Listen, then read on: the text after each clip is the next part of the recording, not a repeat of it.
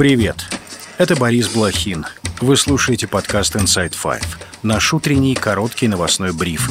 Пять самых важных и интересных историй от инсайдеров всего за несколько минут. Сегодня 1 ноября. Среда. История первая. Йеменские хуситы ударили по Израилю. Представители правящего на севере Йемена проиранского движения «Ансар Аллах» сообщили, что нанесли три серии ударов беспилотниками, а также баллистическими и крылатыми ракетами в поддержку палестинцев. Хуситы пообещали, что будут и дальше атаковать Израиль. Ранее американский военный корабль в северной части Красного моря перехватил три крылатые ракеты и несколько беспилотников. В Пентагоне заявили, что снаряды запустили хуситы в сторону.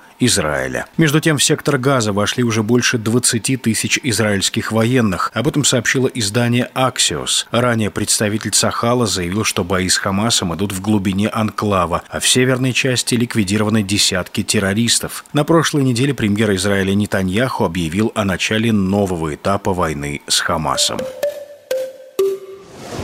История вторая. В Дагестане арестованы семь участников погромов в аэропорту Махачкалы. Верховный суд региона заключил их под стражу на срок до 10 суток. Все арестованные мужчины их обвиняют в мелком хулиганстве и в неповиновении законному требованию представителя власти. К участникам беспорядков обратился глава Дагестана Сергей Меликов. Вы жалкие, звероподобные трусы.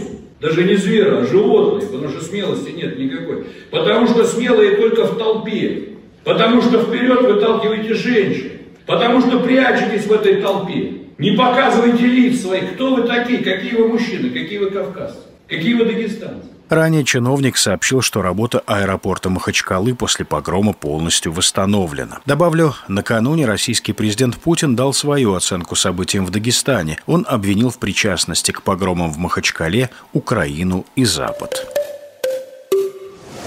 История третья. ЕС готовит новые санкции против России. По данным Bloomberg, Брюссель планирует запретить экспорт сварочных аппаратов, химикатов и прочих технологий, которые можно адаптировать под военные нужды. Ограничения на импорт затронут металлы, алюминиевую продукцию, строительные изделия и алмазы. Возможен также запрет на лицензирование ПО. Суммарный объем ограничений оценивается в 5 миллиардов долларов. Брюссель также планирует ужесточить наказание за обход санкций при помощи третьих стран стран. В частности, будет расширен перечень товаров, запрещенных к транзиту через Россию. В черные списки внесут ряд зарубежных компаний, которые продолжают сотрудничать с Москвой. По данным агентства, Евросоюз намерен усилить ограничения по экспорту российской нефти. Добавлю, окончательный вариант 12-го пакета пока не согласован.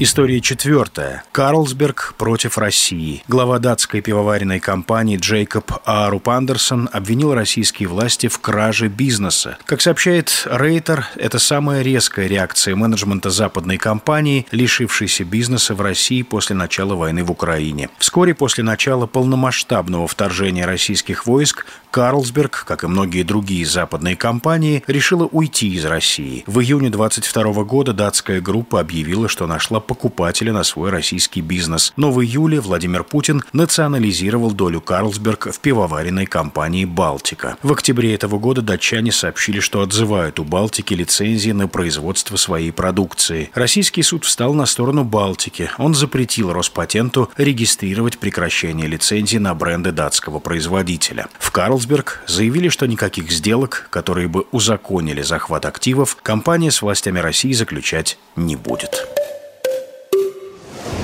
История пятая. В Белом доме устроили праздничный вечер для детей по поводу Хэллоуина, который отмечают в канун Дня всех святых. Книги и сладости раздавали президент США Джо Байден и его супруга. Первая леди Джилл Байден вышла к собравшимся в образе кошки. Среди гостей был Энтони Блинкен с женой и двумя детьми. Дочь госсекретаря была одета в синее платье, которое дополняли желтый платок и такого же цвета заколка в волосах. Сын был в костюме цвета хаки. На встречу пригласили детей из местных школ и семей военных.